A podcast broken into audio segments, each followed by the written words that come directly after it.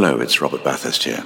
I was one of the first guests on My Time Capsule, and Mike has asked me to tell you that you can now listen to the podcast ad free by subscribing to ACAST Plus. Details of how to join are in the description of each episode. Mike says it's very reasonably priced. In fact, Mike says it's a bargain. And who am I to disagree? Locked here in his cellar. Anyway, for a small subscription, ACAST Plus, my time capsule, ad free. Free. Unlike me. Life is full of what ifs. Some awesome, like what if AI could fold your laundry? And some, well, less awesome, like what if you have unexpected medical costs? United Healthcare can help get you covered with Health Protector Guard fixed indemnity insurance plans they supplement your primary plan to help you manage out of pocket costs. No deductibles, no enrollment periods, and especially no more what ifs. Visit uh1.com to find the Health Protector Guard plan for you. Quality sleep is essential. That's why the Sleep Number Smart Bed is designed for your ever evolving sleep needs. Need a bed that's firmer or softer on either side? Helps you sleep at a comfortable temperature? Sleep Number Smart Beds let you individualize your comfort so you sleep better together. JD Power ranks Sleep Number number 1 in customer satisfaction with mattresses purchased in-store. And now, save 50% on the Sleep Number limited edition Smart Bed for a limited time. For JD Power 2023 award information, visit jdpower.com/awards. Only at a Sleep Number store or sleepnumber.com.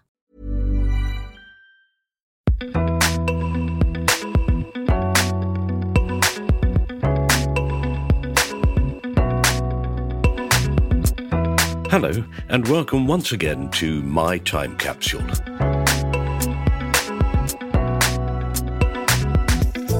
My name's Mike Fenton Stevens, and in this podcast, I talk to various guests about the five things from their life that they would like to preserve in a time capsule. They pick four things that they cherish, but also one thing that they would like to get rid of, something they want to banish from their life, erase from their memory, bury in the ground, and never have to think about again. My guest this week is in one of the longest running shows on radio, loved by millions of listeners across the globe, and yet his voice is very rarely heard. Colin Sell is the pianist on I'm Sorry I Haven't a Clue and is as much a part of the show as the wonderful performers he accompanies. One song to the tune of another is part of British comedy history, and his skill at playing for non singers, often, who are not really sticking to the tune, is undeniable. Despite him being the constant brunt of jokes from the hosts over the years, Humphrey Lyttelton, of course, for many years, and now Jack Dee. In real life, Colin taught music at East 15, the acting school in Essex, from 1998 to 2015, and before that at Rose Bruford College.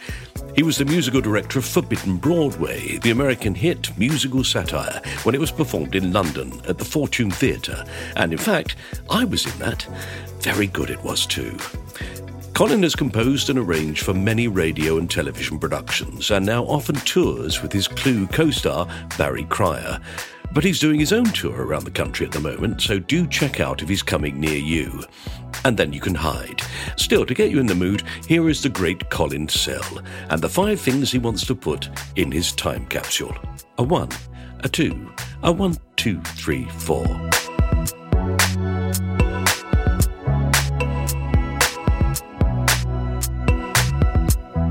Hello, Mike. Hello, my lovely man. It's been a long, long time. God, isn't it just? Well, well, it was 1987, was it? Yeah. Yes, I think it was, yes. And the funny thing is that here we are chatting now, and last night I went to see Rosie Ashe and Paul Knight performing. No. Yes, she does a, a one woman show at the moment about Dora Bryan called Adorable Dora, and she's doing it just for one night down at the Pizza Express in Chelsea.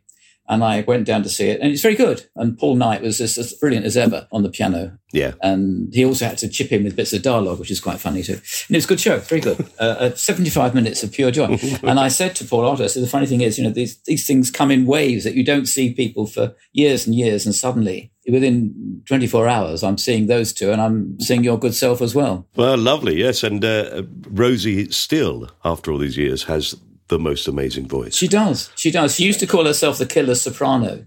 and she can still break windows at 20 paces. There's no question about it. It's amazing. I can't even throw something that far anymore.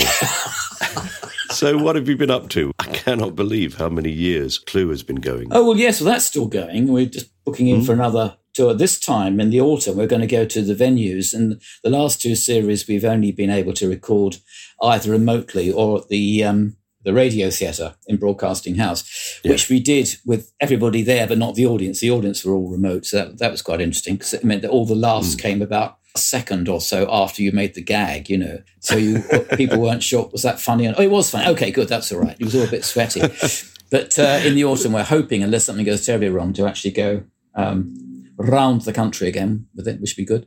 Mm. And I've been doing the odd gig with Barry Cryer when they've allowed us out, you know. When you did Clue and you had to do everybody on a different Zoom meeting, how on earth did you do one song to the tune of another? Well, the thing was, I just had to anticipate. I just kept going. So everybody was singing about half a bar behind me.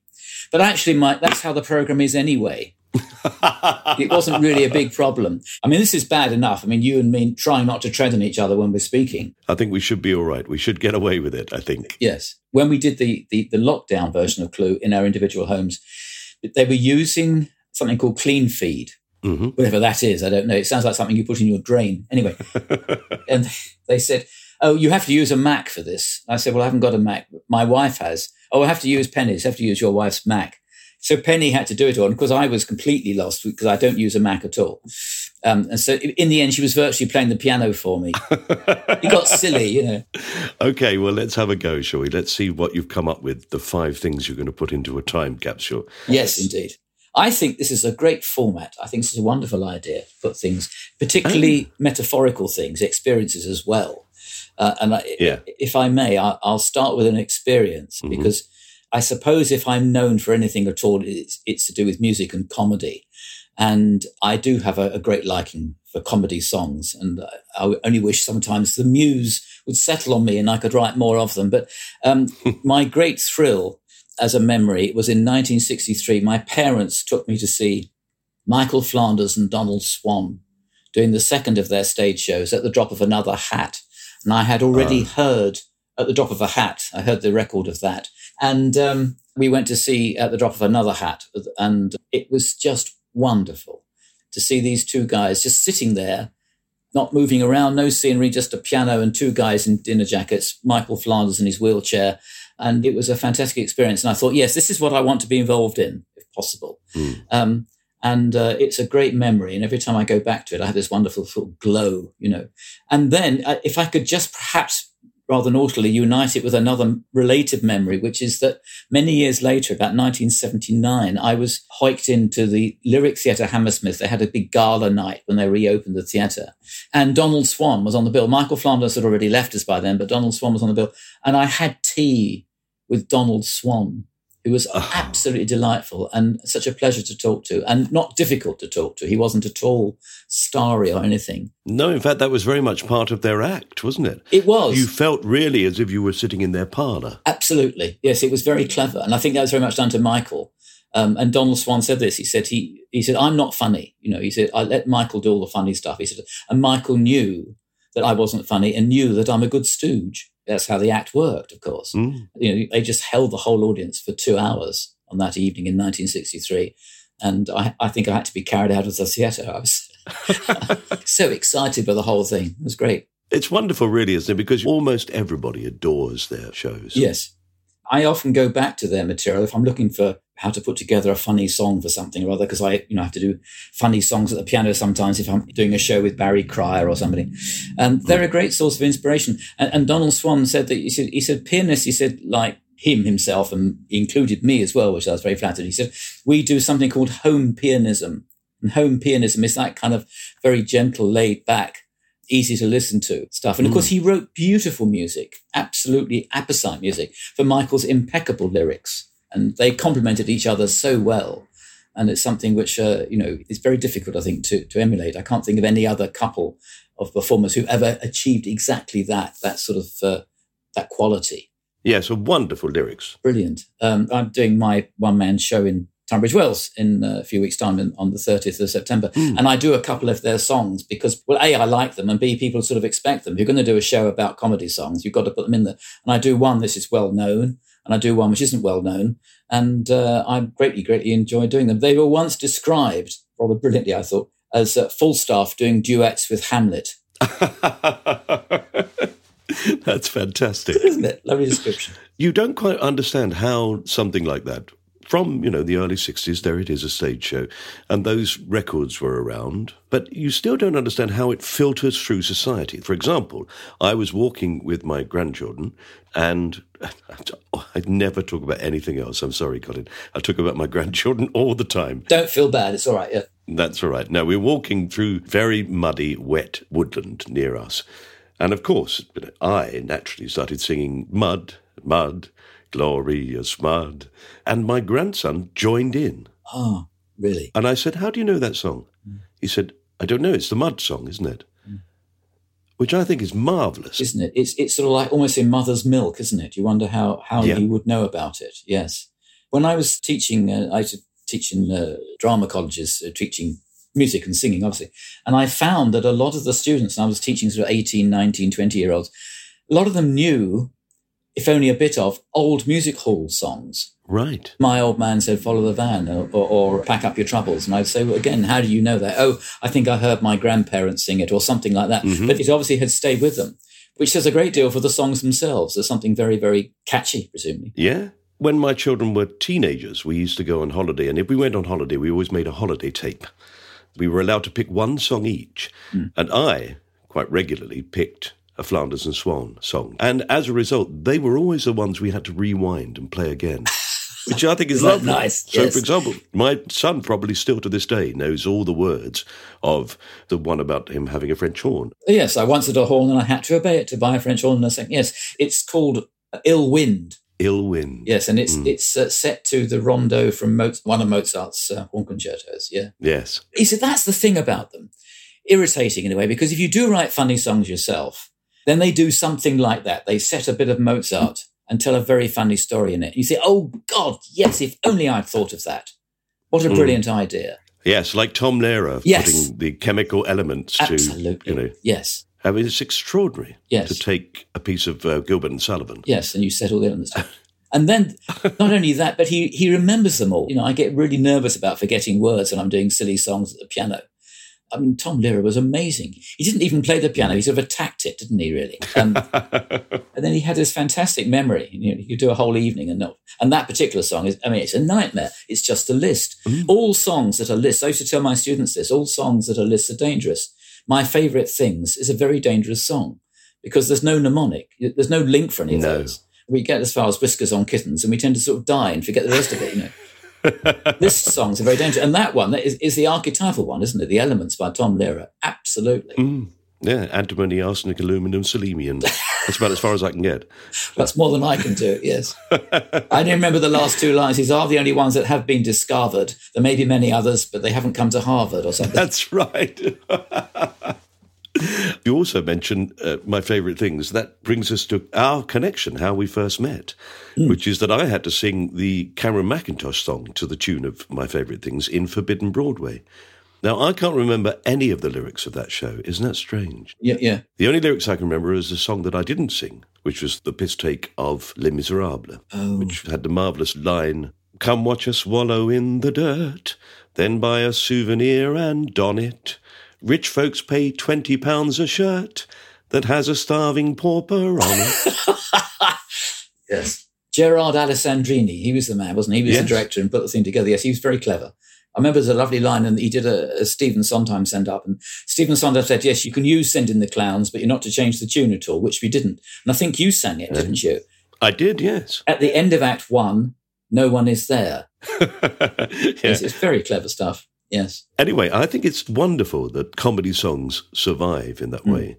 I mean, I think there are a number of songs out there, a number of we don't they don't reach us, I think, probably the ones of today. I'm sure there are songs that people are listening to, young people are listening to that we don't know about that will be, become part of their culture, I think. Whether the comedy songs are there or not, I don't hmm. know. I suspect more that young people are listening to and watching stand up.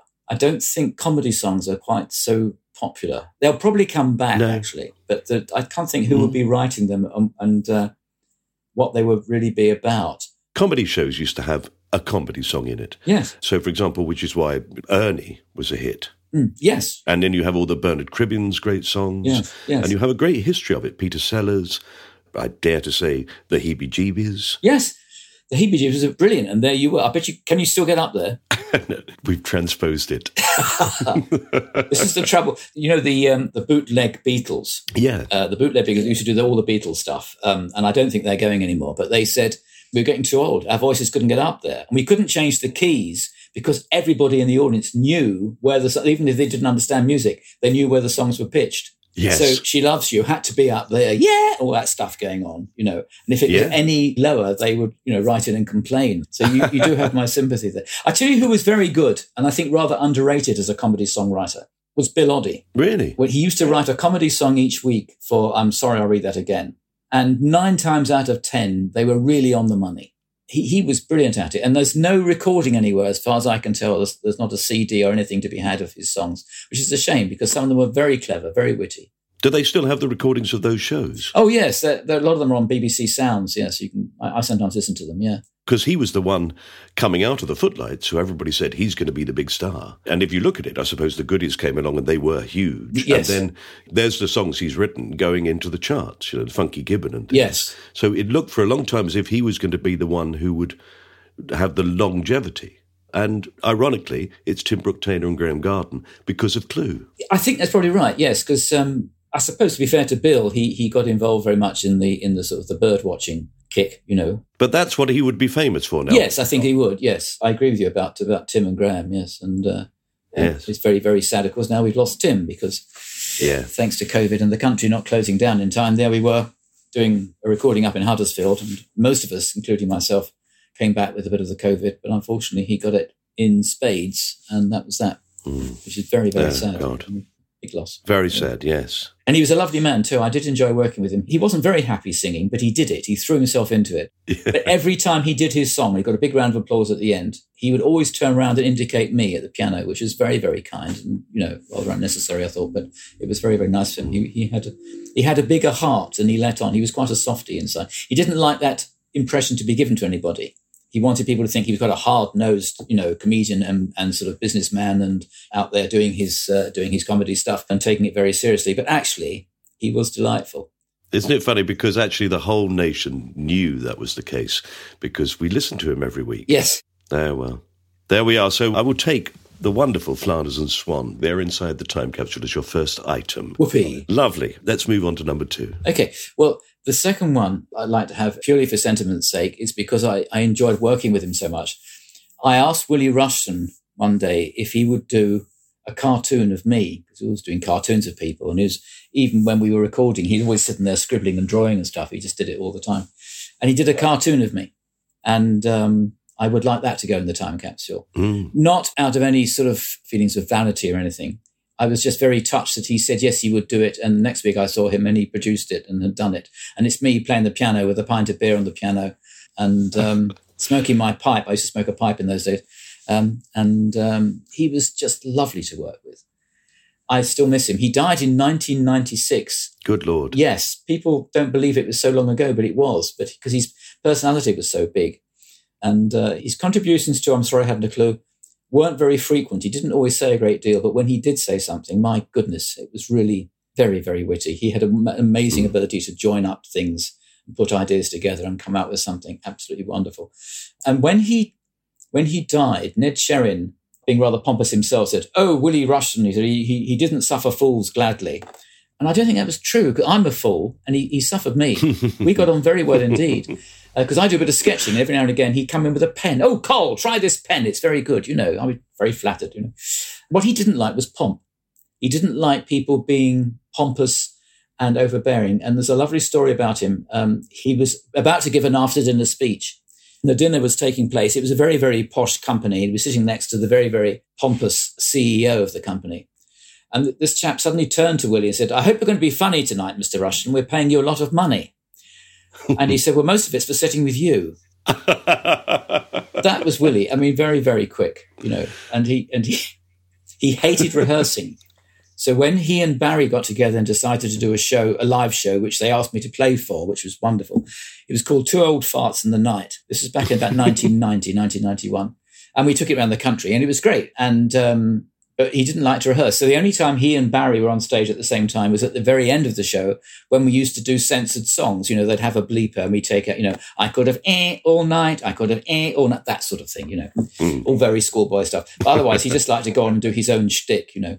The trouble with him was that he he um, he wouldn't edit himself. So he'd go off on a tangent about something and he'd go on for hours. You couldn't really get him off. And he wasn't being greedy or anything. He just enjoyed being on and chatting to an audience and they loved him. And the difficulty I have on stage is if so demanded, I have great difficulty keeping a straight face if I'm supposed to. If something very funny is happening, I'm, I corpse very easily. Um, and you, you may find this difficult to believe, Mike. So he used to do a, a wonderful part of the act. He, he said, I'm now going to raise the tone of the show. I'm going to sing a song by Irving Berlin. I'm going to sing Top Hat, White Tie and Tails. Now he would already he was dressed in the top hat and white tie and tails, looking very immaculate. But he would start taking them all off and putting them all on the grand piano and talking to the audience about Irving Berlin and so on and so forth. And he stripped right down to his vest and his shorts, and that was it. And of course, the audience were in hysterics by then. Wonderful sight, you know. And then he starts singing the song. And the idea was, as he sang each item of clothing, he put it on. And of course, what was very clever about it is, of course, you, they're not in the right order. So you end up by putting the coat on first, putting, you know, the tails on first, and then the shirt afterwards. So he's tying the shirt around his neck with, you know, and it's, it's just absolute chaos. And of course, I'm trying to play the piano. And it, heaven knows how many times he did this, but I just was in hysterics. And, and then I had to really keep a straight face because he would then very angrily come round to the piano and lean over my shoulder, look at the music. He said, Any mention of trousers? You'd think Irving Berlin, who lived to be 100, could at least written in a line like, I'm putting on my trousers, you know, and, and Colin Sell is trying to keep us straight. It was very, very difficult. Uh, I bet. I miss him still. I bet you do. Yes. He, he, used to say to the audience, I can't do, I can't do jokes. I can't remember jokes. Oh, Barry, he can, Baz, he used to talk about Barry Cryer's, Baz. Oh, Bazza, he can remember jokes and I can't. He said, I know perfectly well. He says that the joke takes place in a pub and a traveling salesman is talking to a gorilla. But where the charabanc load of Belgian nuns comes into it, I can't possibly remember. Already he, he'd made a joke anyway, just by sheer wordplay, yes. just an association of ideas. He had that ability, I think, that Peter Cook had. Peter Cook could just go on in front of an audience and just talk to them mm. and have them laughing within seconds and keep them laughing for ages, you know. And I think Willie had that as well. It was something to do, I think, maybe with that satire generation and Private Eye and all that, which of course Willie was, you know, he's one of the founders of you just had to be quick witted to stay alive, really. Mm-hmm. And I think it, it, always sort of stayed with him. Yes, in that crowd, get together and they would be competitively quick. Yes, I think that's right. Yeah. I guess that's it. It's the, yes, the, probably the competition, actually. If, you, if you're working with Peter Cook, yes, you couldn't be a wallflower. Otherwise, no. you wouldn't be working with him, you know. Some people say that Rowan Atkinson owes his career to Peter Cook's improvisation because there's the famous Amnesty sketch where I think Rowan Atkinson was supposed to say, Will this wind be so mighty as to lay low the mountains of the earth? And that's all he's supposed to say. Yes. And Peter Cook just won't let him say it. and Rowan went, Well, this wind, in his sort of Mr. Bean voice. And Peter Cook said, Will this wind? Yes, yes, will this wind what? Come on, get on with it. Will this wind? Yes, I've had Will this wind. We've had Will this wind. What's next? Be so mighty. Will this wind be so. And, and, and that's how it went for and it's 10 minutes of the most extraordinarily funny improvisation. Yes, it is. It's a brilliant sketch. and I think there's a whole generation, I think, of which we're part, really, of, of people who've been involved in comedy who owe much of our tradition, really, to the likes of Willie and, and, and Peter Cook and so on. Mm. I think it has that edgy, that's an anarchic quality. And I think yes. it would be it'd be a sad day if Clue were to lose too much of that anarchy. I think it works best when, as Barry Cryer's says it works best when the wheels are coming off. Yeah. Well, he he's been on many a bus where that's happened. yeah, yes, exactly. But he but he because he can cope with it. Yeah. There's a wonderful moment when Barry, uh, who doesn't usually forget stuff, you know, he's 86 and his brain is functioning 100. percent But some years ago, uh, we were doing a show and um, and he was really on top of it. He was going very very well, but he just forgot something. The joke is, uh, very briefly, it's about uh, a man goes into a restaurant and he orders Aylesbury duck. And they bring him the Aylesbury duck, and he gets his finger and he puts it up the duck's backside. He said, "This is not an Aylesbury duck." He said, "This is a Suffolk duck. I want an Aylesbury duck. Send it back to the kitchen." and um, Kitchen are furious. They send another duck out. Finger, duck's back. No, this is a Norfolk duck. Please get it right.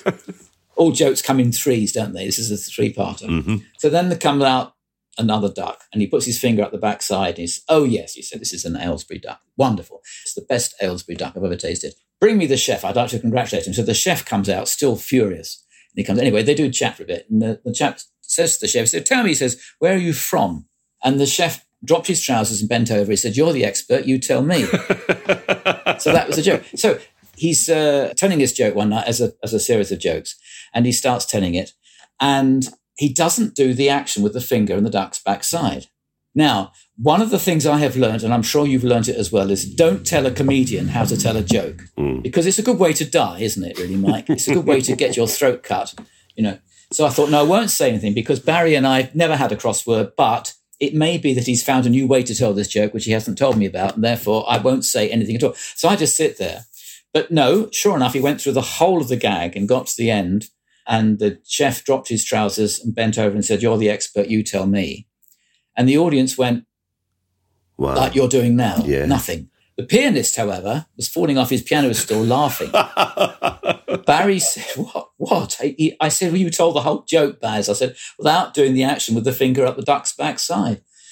And thereupon he started to laugh. And then the audience got it. They could see the element that was missing.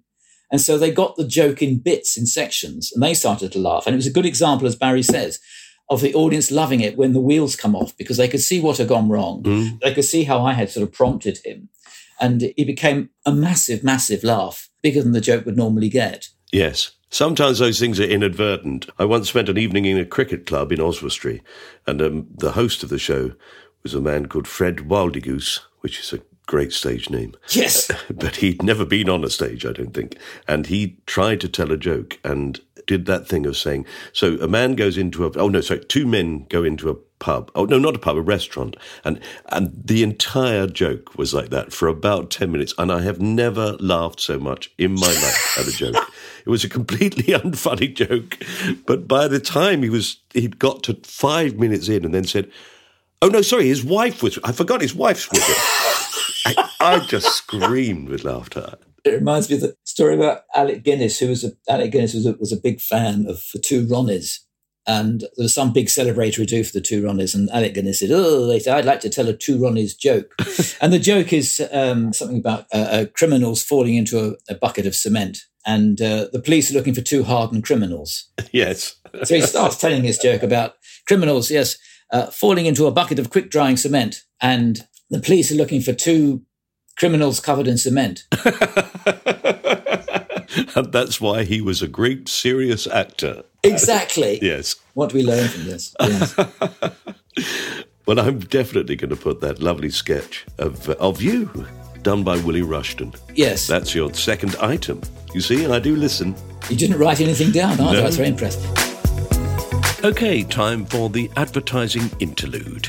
Yeah, unfortunately, I can't get Colin to play some incidental music over it, as I have no real control over this bit, but I'll be back in, as they say on Clue, a gnat's crotchet.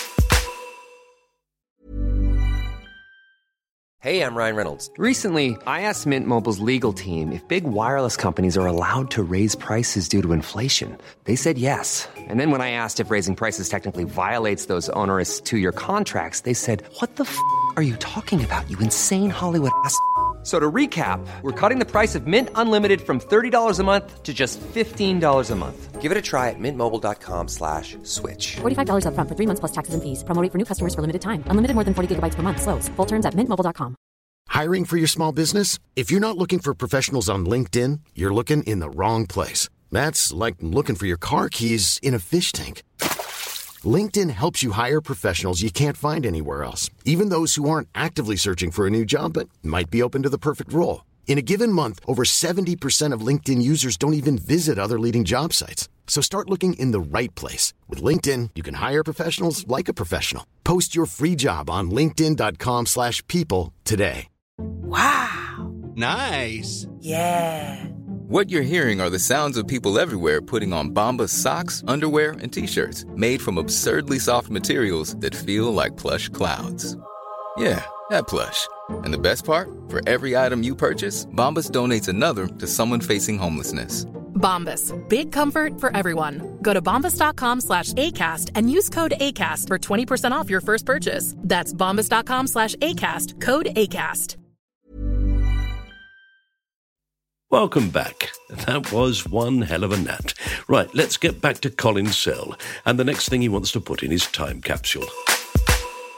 The next thing I would take, or put in the capsule anyway, would be um, a big poster, a film poster. I don't collect posters of film or theatre particularly, but I do have a poster of this because there's a poster of a silent film made in 1927 called Napoleon.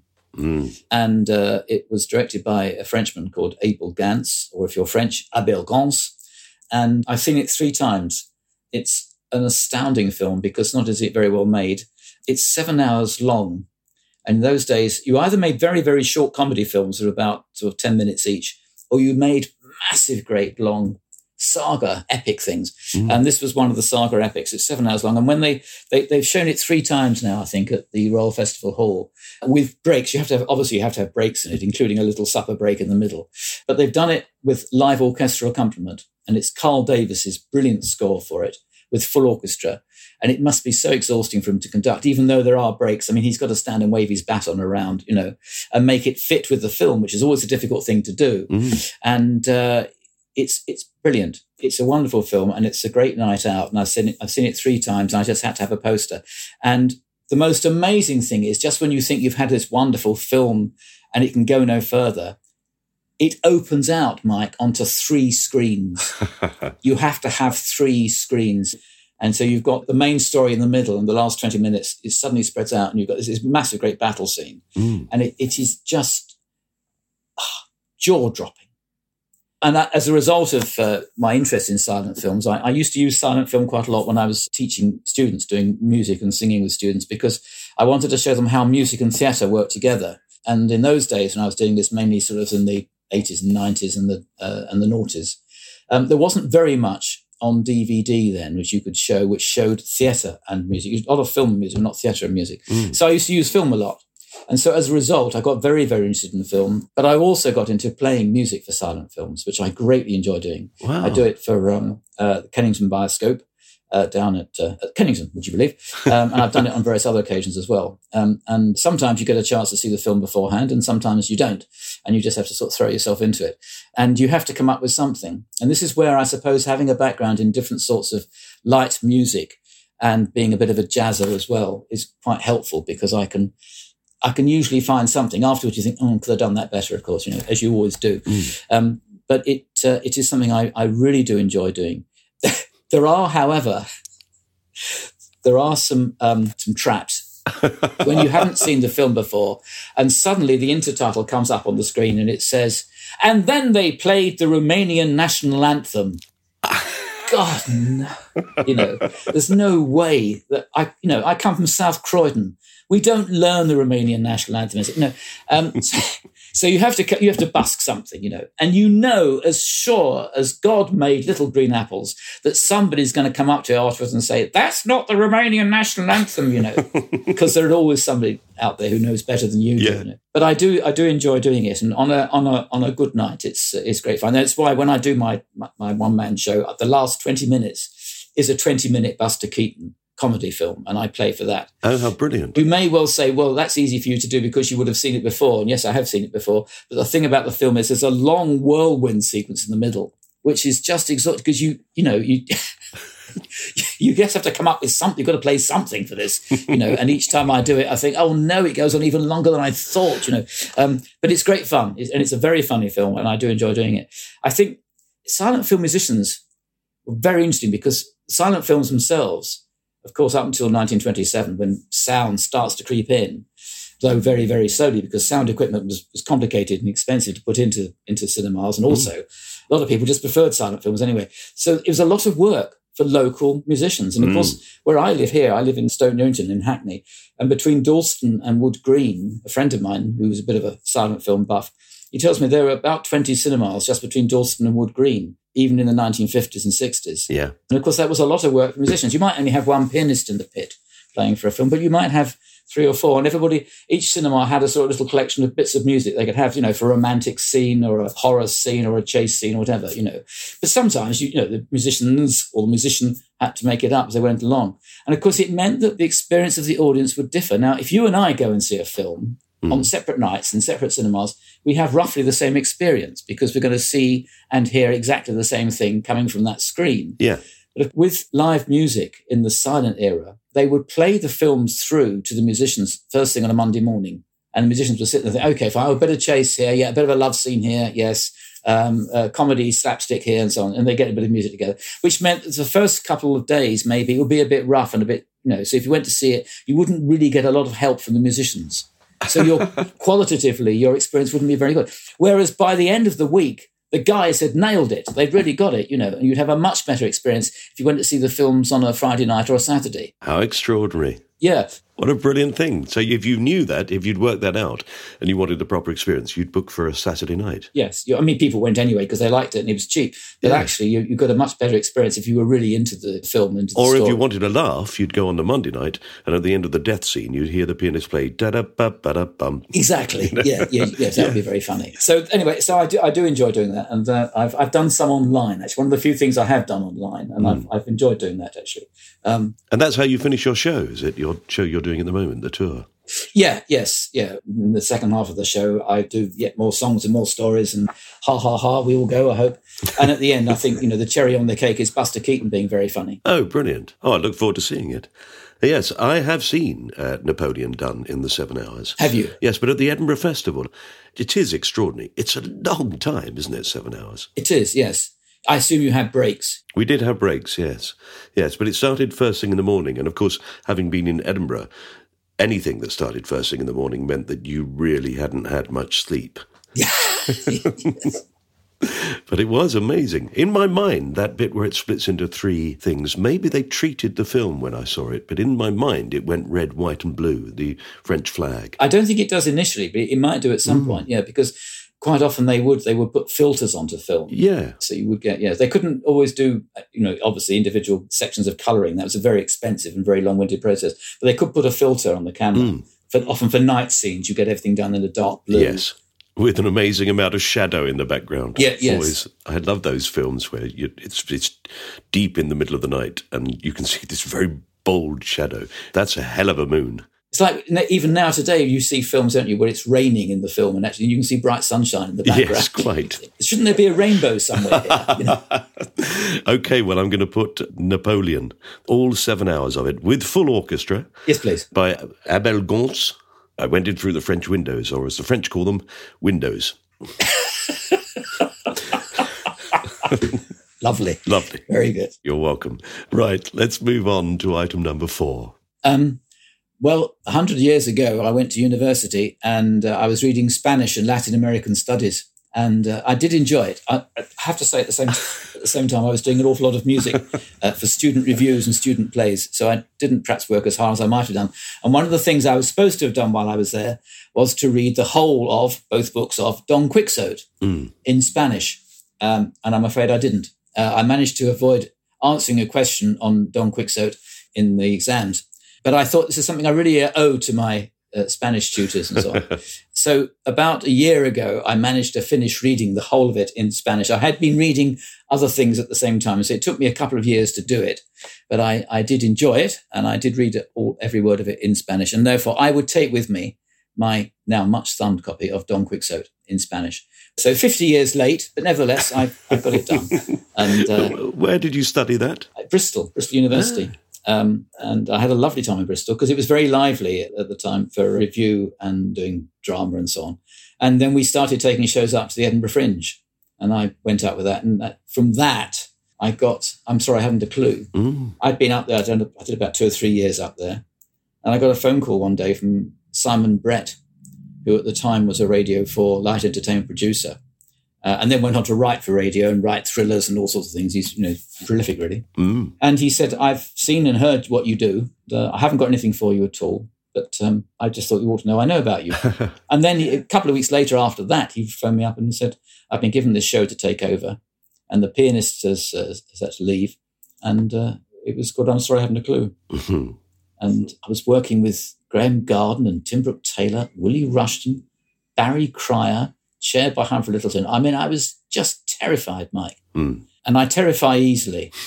and uh, anyway, I think the, the, first recording, I don't think I hardly touched the keys. And um, I thought, oh God, that was awful. They'll never ask me back. But I'm still there after all this time. Yes. So I think, in a way, I, I owe Don Quixote a debt of gratitude because if I'd actually sat down in my student days and read it as I should have done in Spanish, I don't think I would have had time to do all the naughty things like write music for reviews and plays and stuff and learn a different sort of trade. Um, and therefore, I wouldn't have gone to Edinburgh, and therefore, I wouldn't have got. I'm sorry, I haven't a clue. So that's my argument. You must have done Edinburgh, did you? Yes, we did. Yes. Yes, I mean, it's a great melting pot, wasn't it? Mm. That, really? Although a much smaller melting pot, we were lucky. I it think. was. I mean, now it's just out. Of, well, except for this year, actually, because it shrunk back again, of course. Mm. But it was getting, I think, out of control. It wasn't the shop window that it used to be. No. When we were there, we were lucky. You know, everybody came to see us. Yes, absolutely. Yeah. Well, my experience of you is that you talk down your talent quite a lot. I remember when we were doing Forbidden Broadway and you saying, okay, we've got a um, pianist, it's Paul Knight, he's going to play the piano during the show. And we all went, oh, aren't you going to play it, Cole? And you went, no, no, I can't, I'm nowhere near good enough to accompany people on stage. And I thought, well, hang on a minute, this is what you've been doing for years and years and years. It needed somebody with more hands and fingers than I've got. I'm not really a West End musician, and I'm very happy to do what I do, and I enjoy what I do. And I think one of the things that life teaches you is what your limitations are. And of course, when you start off in the business, I think you probably did the same thing. You you do everything, don't you? Everything comes your way. You think, right, there's a gap in the diary. I'll say yes to it. And after a bit, after a few years, particularly with me, it took a few years anyway. I thought, hmm, maybe I'm not quite as good as everything. I'm sort of believe my own legend. You know, I used to enjoy doing the um, uh, the understudy rehearsals for Forbidden Broadway Mm. because uh, you know one could have a good go at it and you know enjoy playing it and so on. But Paul Knight was a sort of pianist. To warm up, he'd go on stage to the piano before the audience came in, and he'd sit and play a, a sort of a sonata by Prokofiev or somebody. Do you think? Yes, I don't think I'm quite up to this. you know, where's middle C? It's one of those, isn't it? Yeah, you know. So, okay, well, you know, Don Quixote. Oh right, yeah, that's how we say it in Croydon. I'm going to put that in there in the original Spanish with the original drawings and paintings. How marvellous. That goes in there safely. So we've got one final thing to put in, Cole. Okay, right. Well, this, this is. Uh, I'm going back now to to memory. You were talking about your your, your grandchildren. I don't have any grandchildren, but uh, we, we have a son, Rob, who is now very happily married, and we have a grand dog. no children showing, but they've got a lovely dog. And anyway, so that's all fine. But Rob is a sax player and uh, he's good good player, and he was a very good player from his middle teens onwards, really, and a good jazzer as well, and he's a good sight reader, and pr- generally a precocious little sod, you know. and I know how it is. A lot of musicians do talk about their children as you know, say what brilliant musicians they are and so on, and get a bit boring. But he was and is indeed very good at it. And uh, um, what happened was it was Barry Cryer's 70th birthday. This is the memory that uh, I, I, I have. It's another glowing memory. It was Barry's 70th birthday. And so some people got together and said, well, Barry, let's take over the Hackney Empire Theatre for the night and have a big birthday bash for you. And we'll get lots of acts on. We'll have a big fun party and what have you. And Barry was up for this, which was fine. And he said, well, can I have Colin Sell there as well? Because he's my pianist. And of course, the Ibe was there as well. And he's also Barry, who's very fond of Rob. He said, would Rob like to come and play a bit of sax as well? And so we did a couple of Barry's numbers uh, with me on the piano and Rob playing sax. And that was all fine. And we rehearsed it. It was great. Now, also on the bill, opening the second half, was an absolutely manic band called Ronnie and the Rex. I don't even remember Yes. Ronnie and the Rex. It was Ronnie Golden, Mhm. whose real name is Tony De Meur, who's, who's a delightful chap and very, very funny. And this big sort of blues band made up mainly of psychopaths, I think. Oh, they- actually, they were, they were really nice guys, but they looked big and heavy, you know. Yeah. And um, Rob was saying, "Oh God, they're, they're, they're you know really good. I wouldn't, wouldn't mind playing with them, you know." And Barry had said, "Well, maybe you know maybe they'll, they'll let you sit in on a number or something, you know." But when we, when we we heard them rehearsing, and I said to Rob, "Well, frankly, obviously, you know, their time is very tight. They're not going to get round to you know using you really." Anyway, so we rehearsed our stuff with Barry, and then the guys, the Rex, as it were, uh, one of them came up and said, "Look, would your son like to play in our set?" Not just one number, but playing the whole set. Wow. I said, Rob, do you want to? He said, Well, yeah. I said, I said, Well, how will you, you know, rehearse? He said, Well, we've got the interval. I thought, God, that's not very long. You know? anyway, all credit to my son. He's 17 years old and he goes backstage with all these heavies, you know, and we do the first half and then he goes back in the interval and I'm out front watching the second half. And in the interval, they managed to talk him through all the numbers. So he had the music in front of him, but mm. he did it. Mike, he, he was just superb. Not, not only did he do it well, and they were all very pleased with him, but you know that thing that sax players do where they're standing in a row and they're doing blues music? Mm. They sort of go from side to side like that, you know.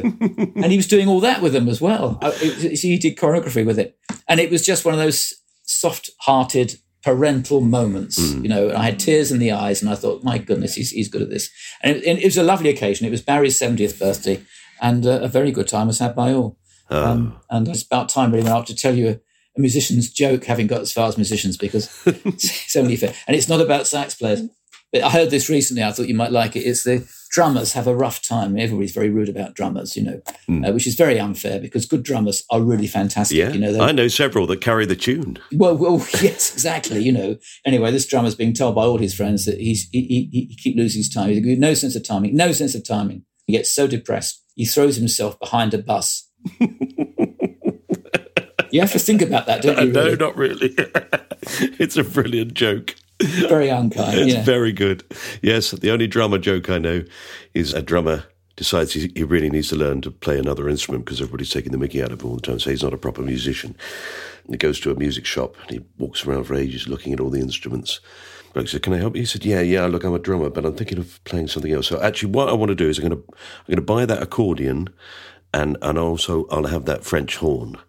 And the bloke says to him, "Well, you can have the radiator, but I'm afraid the fire extinguisher has to stay."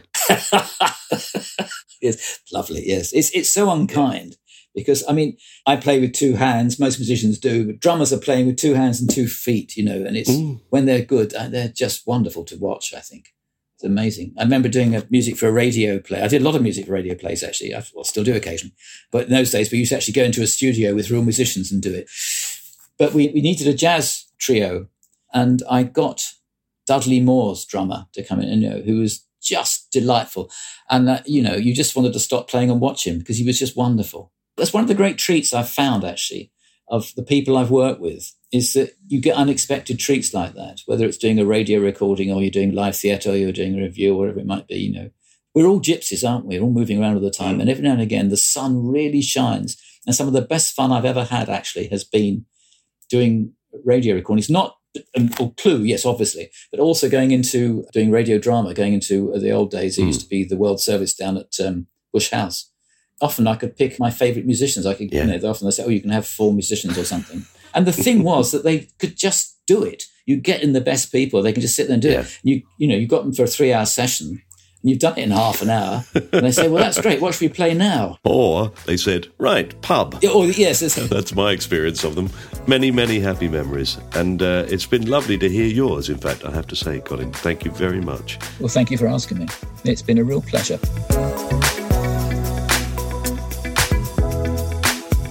You have been listening to My Time Capsule with me, Mike Fenton Stevens, and my guest, Colin Sell.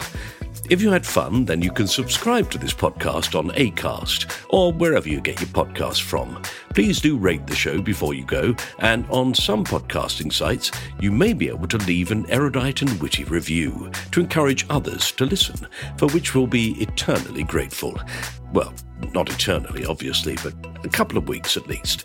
You can follow our antics on Twitter, Facebook, and Instagram if you follow either Fenton Stevens, that's me, or My Time Capsule, that's not me. And you can listen to the theme tune anytime you fancy on Spotify. That's also me, along with other compositions by Pass the Peas Music. This was a cast off production. The producer was John Fenton Stevens. Right, I'm off to listen to the best of Flanders and Swann. I once had a whim and I had to obey it to buy a French horn in a second hand shop. I polished it up and I started to play it in spite of the neighbours who begged me to stop. Tell them why I'm going to listen to them. I could sit here and sing them all. if only we weren't breaching copyright. Ah, well, you'll just have to come round my house and I'll sing them for you. Bye.